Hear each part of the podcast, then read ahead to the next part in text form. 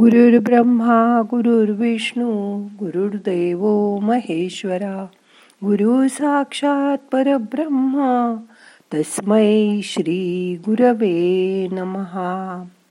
आज श्रावणातला पहिला शनिवार. आमची आई तर ह्याला संपत शनिवार म्हणायची. आज आपण श्रावण असल्यामुळे शनीचं ध्यान करणार आहोत आणि उपवासही करणार आहोत. त्यासाठी शांत बसा. डोळे मिटा. हाताची ध्यान मुद्रा करा. हात मांडीवर ठेवा. शरीर शिथिल करा. रिलॅक्स व्हा. एखाद्याला खायला काही मिळालं नाही. त्याची जेवायची इच्छाही होती. पण काहीच न मिळाल्यामुळे तो उपाशी राहिला. असा त्याचा उपवास घडला. एकाला खूप काम होतं. खायला असूनही त्याला खायला वेळच मिळाला नाही. म्हणून तो उपाशी राहिला आणि त्याला शनिवारचा उपवास घडला. एकाला मात्र जेवण होतं पण उपास करायचा असं त्याने ठरवलं आणि म्हणून दिवसभर काही खाल्लं नाही. त्यालाही शनिवारचा उपवास घडला. आता ह्यात उपाशी राहणं म्हणजे उपास नाही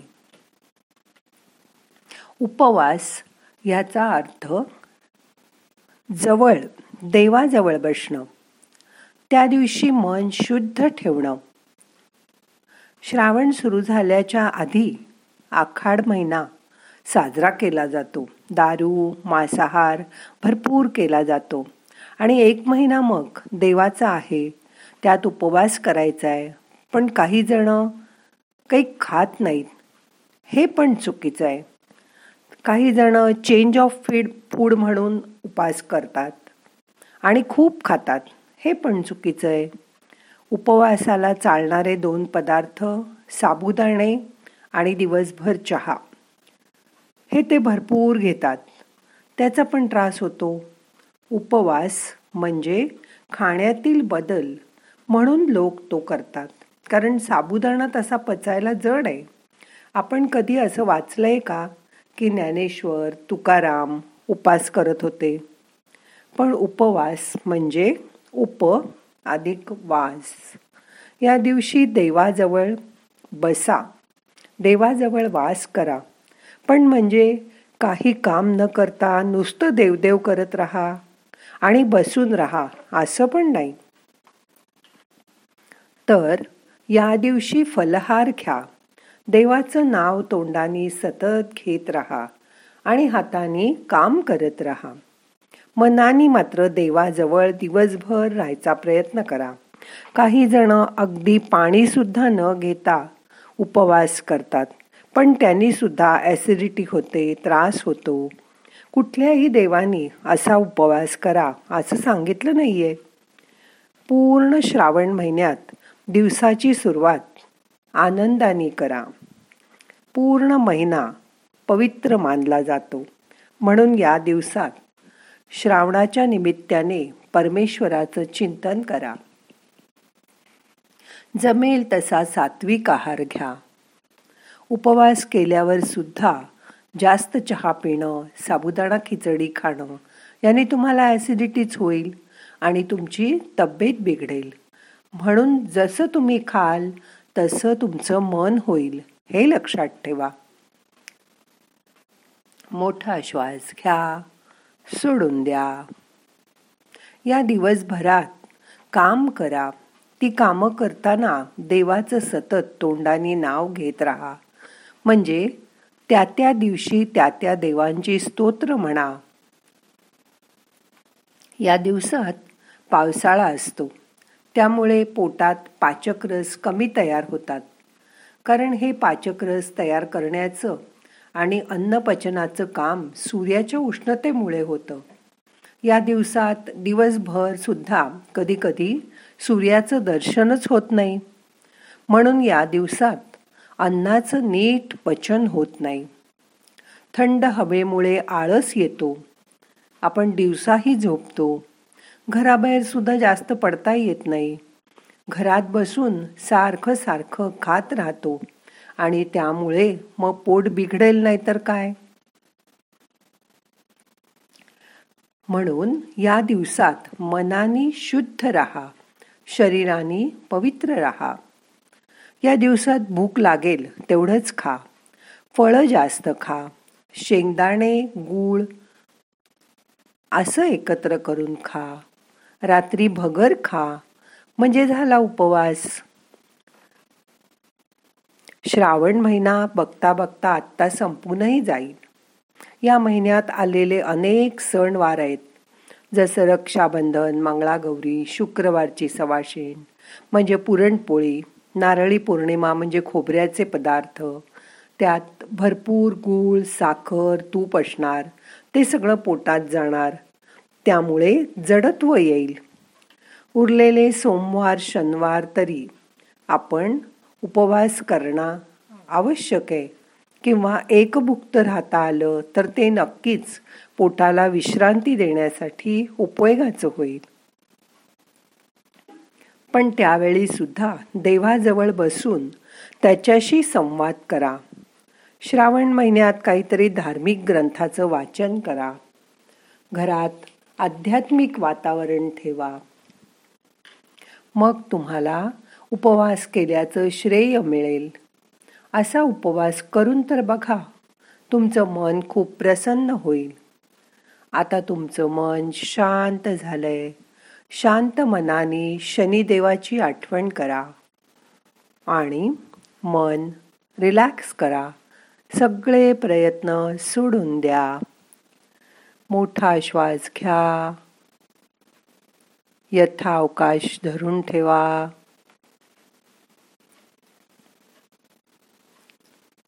सावकाश सोडा. मन शांत करा.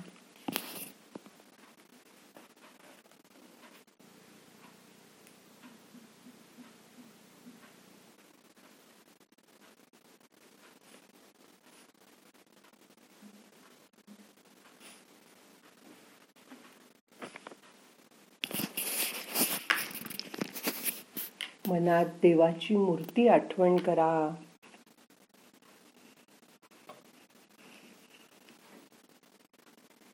आपण त्याच्याजवळ बसलोय अशी कल्पना करा. छाया मातंड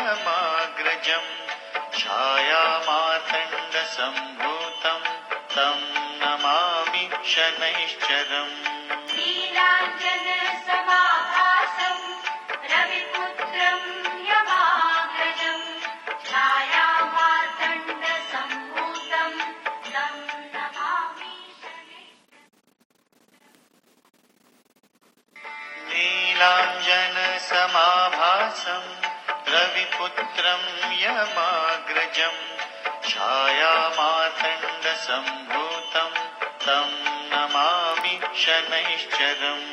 नीलाञ्जनसमाभासं रविपुत्रं यमाग्रजं छायामार्तण्डसम्भूतं तं नमामि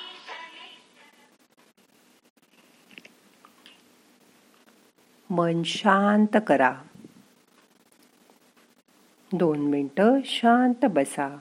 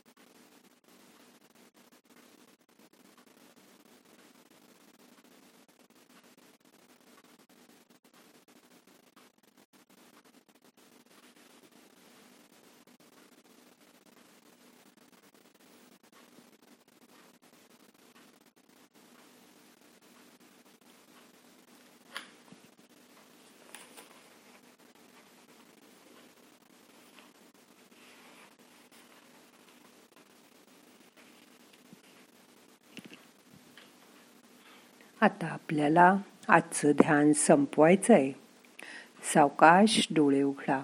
प्रार्थना म्हणूया. नाहम करता हरि करता हरि करता हि केवलम. ओम शांती शांती शांती.